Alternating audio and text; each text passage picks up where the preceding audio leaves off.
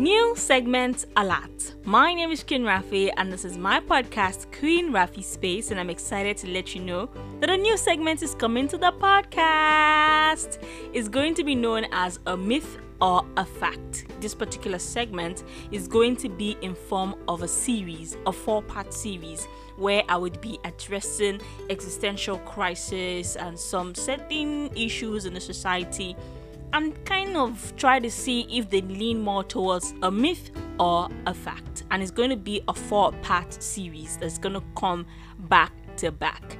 In this series, I would have guests on the first three episodes, and on the very last episode, it will be just me taking all of your contributions that has been sent in throughout the time of the series. I'm quite excited, and you can look forward to us addressing questions like Is the statement women supporting women a myth or a fact? Adulting is scam, is that a myth or a fact? Is the existence of the bro code a myth or a fact? These are just some of the topics I have in mind. So get ready, strap on, and let's find out if it's a myth or a fact. A myth or a fact. Thanks for listening.